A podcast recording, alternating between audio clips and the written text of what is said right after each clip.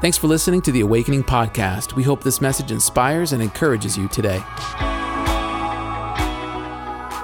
And today I want to speak to you from the book of Ezra. And I just want to share a couple of my thoughts that I feel like God is speaking to me for our global audience about what it looks like to be a part of the church, what it looks like to build the church. In a moment, in a time right now where being a part of the physical community is more difficult, I want you to know that God still has a call for his physical community. He still has a call for the house of God, the people of God, and for the individual Christian. That's you. He's got a call for your life. And we see moments where God's people had to come back to their cause and come back to their call. And we see that with Daniel. We see it with Nehemiah. But there was another man named Ezra, and his book chronicles the story of the Israelites coming out of captivity, out of Babylon, and into Jerusalem. And they're there to rebuild the house of God. And I believe it is our calling. It is the calling of every single Christian to build the house of God. It is the cause. It should be the cause of every Christian to set their mind, set their heart, set their action towards the house of God. It's something that Jesus promised to build, and it's something worthy of our action, something worthy of our life, the church of Jesus Christ. It is powerful, it is moving forward, and I believe that God's hand is on his church and his people. So I pray that today as I speak, your focus begins to shift to God's house and God's people, and I pray that God gives you revelation. In the book of Ezra, we find that the people of Israel are stuck in a foreign land. They're in exile. They're under captivity. They're constantly under oppression in Babylon. But after 70 years, God begins to call his people out of Babylon and back to Jerusalem. What I think is so powerful about this picture is that this is what God does with us. God calls us out of Babylon, and he calls us into his promised land. What is Babylon? Babylon's the old self. Babylon's the old way. Babylon's the way of the flesh. Babylon is the kingdom outside of God's kingdom. Babylon represents sin in all its forms of oppression. And God comes, just like he came to his people and called them out of Babylon, he comes to you, he comes to me, he comes to us, his people, and he calls us out of the old into the new. He calls us out of sin and into life. He calls us out of the forgotten place into the promised land. So here's God calling his people out of Babylon into Jerusalem, the promised land. They had been in Babylon for 70 years, but God had not forgotten them. 70 years, a lifetime, yet God had not forgotten his people. In fact, he prophesied before this ever even happened through the prophet Jeremiah, that this would happen. And he gave this prophecy so that people could anchor their hope knowing that they were not a people forgotten or abandoned. Jeremiah 29:10 shows us this prophecy, and it says this, "This is what the Lord says. When 70 years are completed for Babylon, I will come to you and fulfill my good promise to bring you back from this place." I want you to hear me. There's a promise from God to you right now that he will bring you back from this old place. Maybe you got stuck. Maybe you've drifted back. Maybe you feel like I could never be released from this place. I believe that as God spoke through Jeremiah, he's speaking through me right now to you, that God wants to bring you back from that old place, back out of the forgotten, the broken place into his home, his house, his temple, his people that he has set aside for you. It's interesting, 70 years. It's a whole lifetime of being stuck under captivity, and yet God's promises remained clear. And he prophesies through Jeremiah, I'm going to bring you back. I'm going to bring you back into my blessing. I'm going to bring you back under my house, back into my protection. If you will allow me, if you will trust me, I'm going to take you back. That's the God that we serve. Now, Jeremiah 29:10 is not that famous of a verse. But Jeremiah 29:11, that's a famous verse. And what it says there is, "For I know the plans I have for you." See the context that this is in? Declares the Lord. Plans to prosper you and not to harm you. Plans to give you a hope and a future. Then you will call on me and come and pray to me, and I will listen to you. You will seek me and find me. When you seek me with all of your heart, I will be found by you, declares the Lord, and I will bring you back from captivity. We love to quote Jeremiah 29:11, the plans that God has to prosper us and not to harm us, but understand the context that that promise was spoken in. It was spoken to people in captivity. It was spoken to people oppressed and kept down, people under the hand of sin. And so to hear those words wasn't just a feel-good moment. It was something to say, choose faith and not fear. Choose that to be your calling and not your current reality. Jeremiah 29:11 is so powerful because it was spoken to a people that were stuck in oppression, and yet God says, I'm not going to leave you there. I've not called you to get comfortable there. I'm going to pull you out of that place, Babylon. I'm going to pull you back to my promised land, Jerusalem, and I have plans for you. Plans to prosper you and not to harm you. Plans to give you a hope and a future. What God is promising is deliverance. Deliverance. And as God delivered his people back then, his promise of deliverance remains true today. The deliverer is Jesus, his son. It's Jesus that comes and delivers us, his people, from the ultimate oppression. Far greater than Babylon, the ultimate oppression is sin. Sin keeps you in captivity. Sin keeps you in exile away from God's presence. Sin sucks the life out of you. But God says, but I do have plans for you, and they are good plans, and you will not be caught forever in exile. I will deliver you. This is what this whole story is all about. It's about salvation. We serve a God of deliverance, a God of salvation that comes to redeem you. The psalmist says, you redeem my life from the pit. Jesus comes to deliver you. I don't know where you're watching this from or what state you're watching this in, but today I want to remind you that Jesus is here to deliver you. Maybe you're struggling with poverty all around you. In your mind, Jesus says, I've got a plan for you, and it's to prosper you. Maybe you feel like you're caught in pain in the past. Pain of failure. Maybe the pain is self-inflicted from your own foolish choices, cycles of sin. But Jesus comes and he says, I've got a plan for you. It's to prosper and not to harm you. In other words, God wants to deliver you from places of pain, and he wants to bring you into a place of promise. That's who Jesus is. God doesn't abandon you in Babylon and say, you got yourself there. You abandoned me. Now you got to live under your own blessings. God says, no, I'll come and I'll redeem your life from the pit. I'll pull you out of the place of the flesh or the old. I'll turn that pain into promise. I'll let healing begin to flow. Jesus comes and he delivers. And he says, I've got a hope. What does he say? I've got a future for you.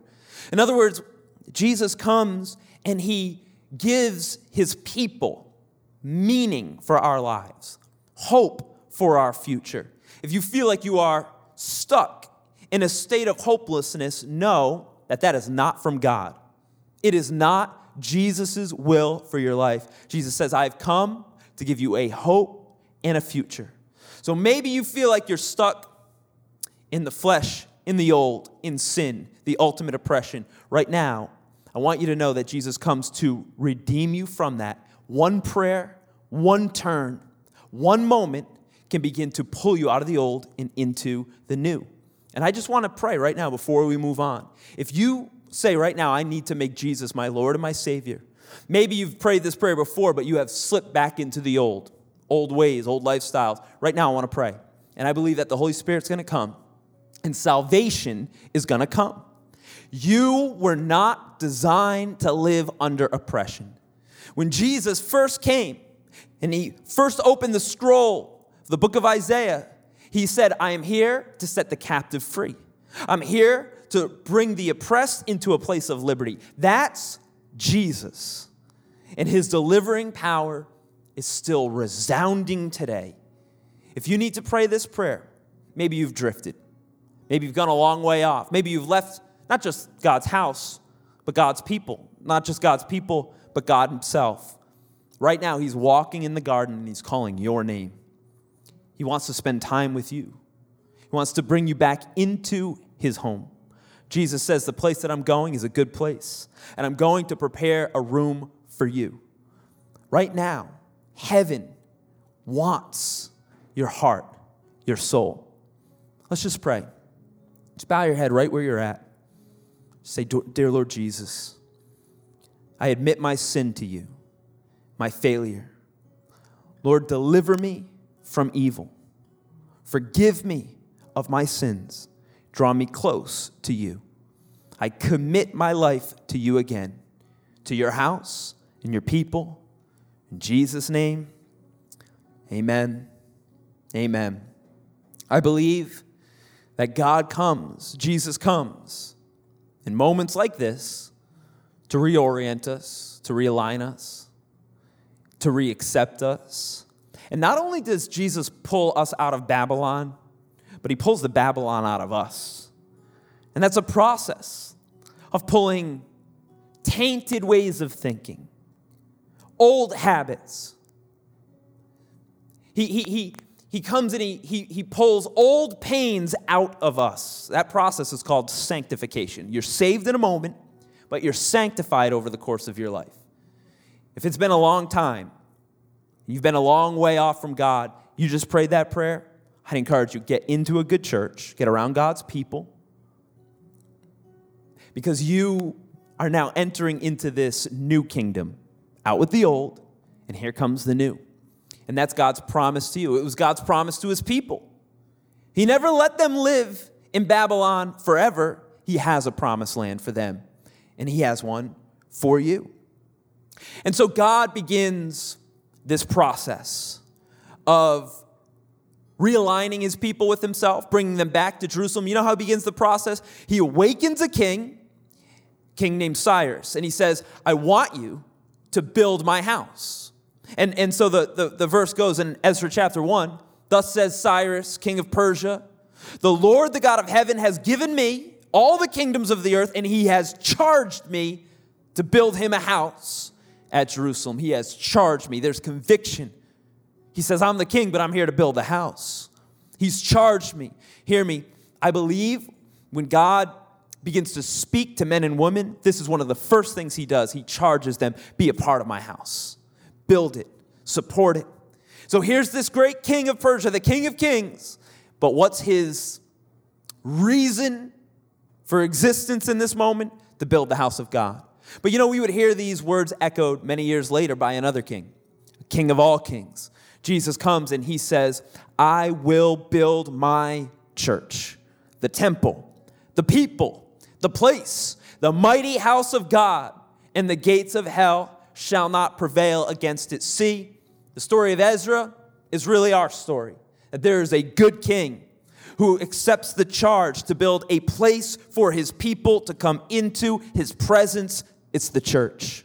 And so Cyrus built the temple, but Jesus builds a church for us, his people. And when we join in the work of the ministry, we join with the king, doing kingly things, building his house, the house of God.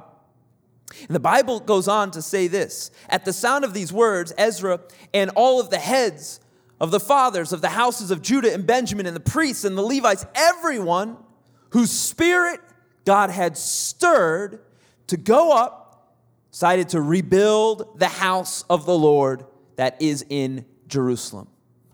All of a sudden, all the leaders, see, when one leader steps out and says, I know I'm called to the house of God, it awakens others. Say, that's in my heart too.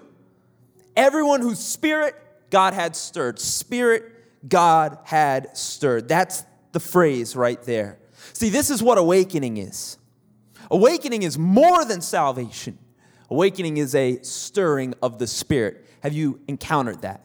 Have you had that happen in your heart and your soul, that God has stirred your spirit? Maybe it's been a long time since you felt your spirit stirred. I remember I was 16 years old, and I went to a concert, and there was beautiful worship going on, and I prayed a simple prayer. I said, God, if you're real, will you just show yourself to me? See, before that moment, I had been saved, but my spirit hadn't been stirred. It was cold. It was dry. It was disconnected from the presence of God. But When you begin to pray those kind of prayers, be careful because they're dangerous. God will answer those prayers. See, there's a difference between being saved and awakened. I was saved, but all of a sudden my spirit got stirred. My eyes got open. My heart caught on fire. My mind got engaged. What's that? That's the stirring of the spirit. That's the process of awakening. And God will do that in a moment with his people, with his leaders. If you're open, he'll come and begin to stir your heart. For what? The house of God, the people of God, the work of the ministry. God never stirs your heart for yourself. God doesn't stir your heart for foolish things, earthly or temporary. No, he stirs your heart only for eternal things that matter. He awakens you that you might arise, engage in things that are worthy of your life, the house of God. I'm here to remind you of why God saved you, who he's put you with. And I feel like I've got a verse to read you that as I was preparing just this thought, I feel like God gave me this verse to speak directly to you. You who maybe are tired or weary, those of you that feel like your heart has not been stirred for a very long time. Maybe you feel disconnected from the things of God, the place of God, the people. Hear this verse.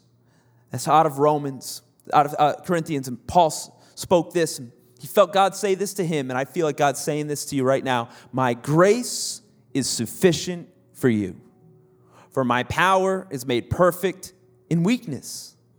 Therefore, I will boast all the more gladly of my weaknesses, so that the power of Christ may rest upon me. Hear me.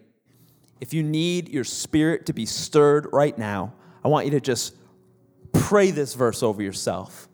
Receive it. Say, God, I believe that your grace is sufficient for me. It's sufficient for my failures, my shortcomings this past year and beyond. For my power is made perfect in weakness. It's not out of ourselves, out of our strength, our moral, ethical duties. It's God who comes and begins to stir the hearts of his people and lift them up out of self and out of sin. And he comes and if he could do it with Paul, he can do it with us. Therefore, I will boast all the more gladly of my own weaknesses so that the power of Christ may rest upon me.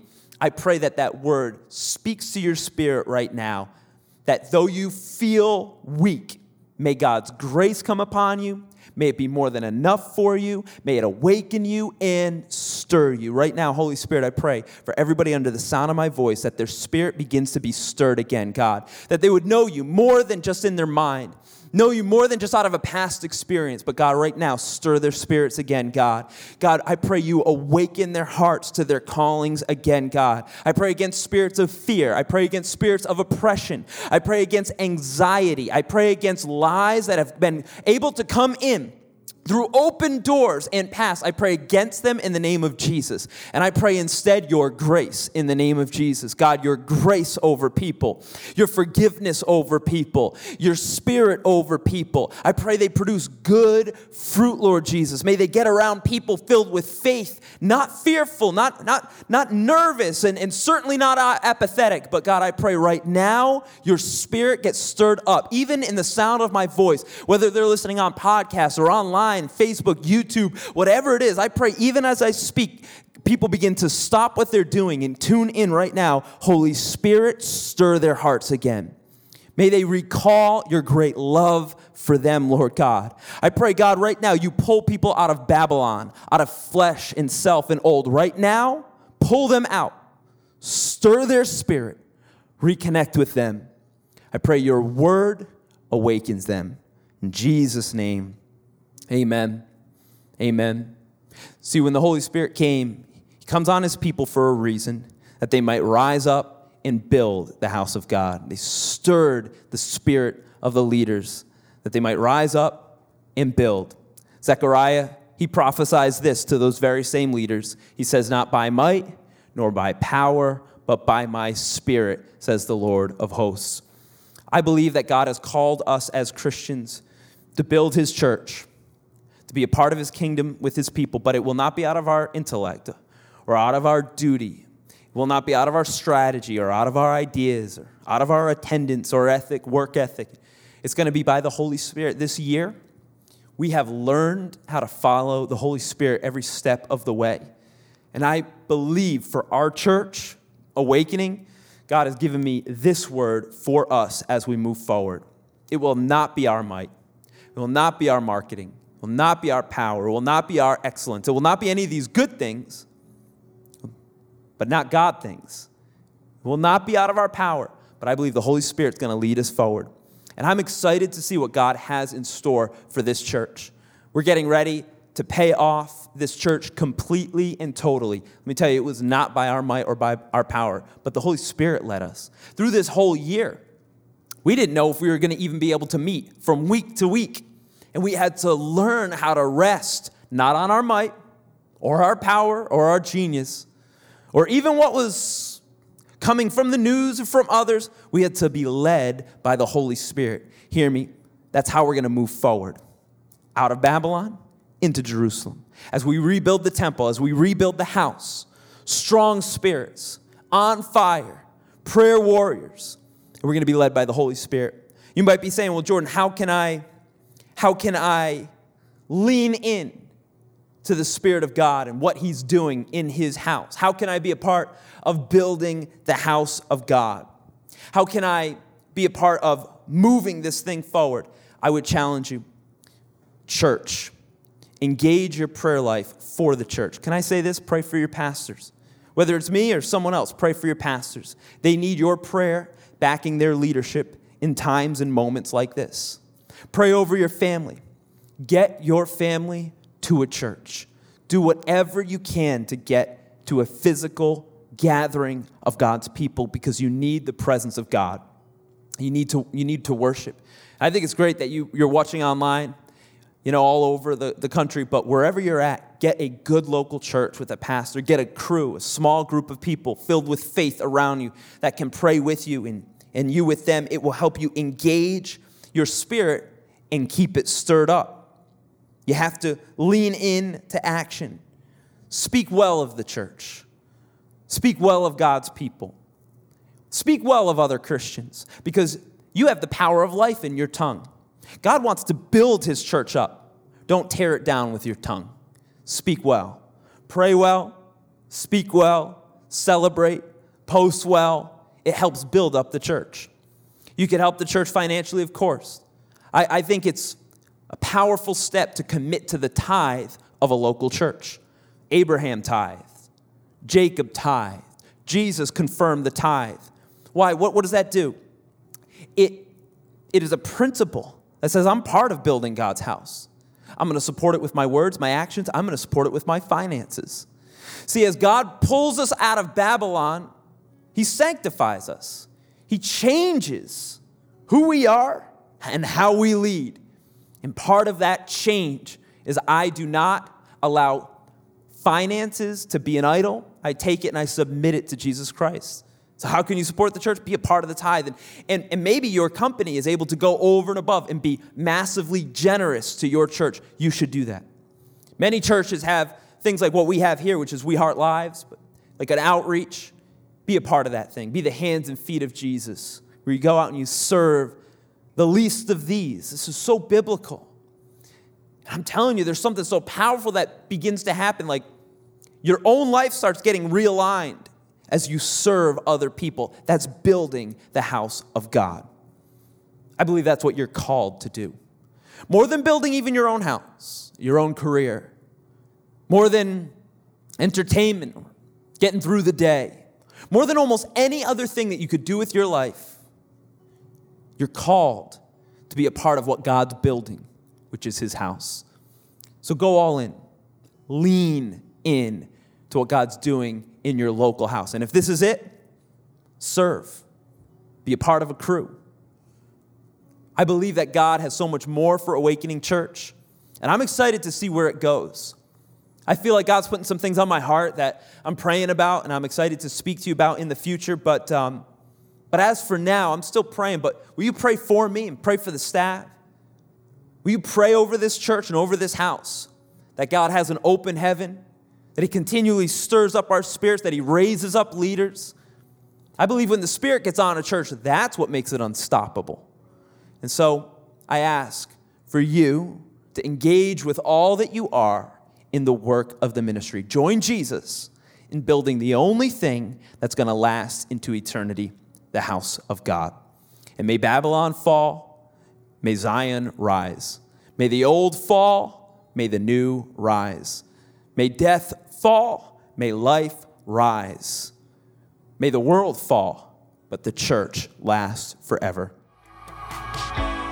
Thanks for listening to the Awakening Podcast. We hope this message has encouraged you. If you want to learn more about our church, visit us online at awakening.global. We'll see you soon.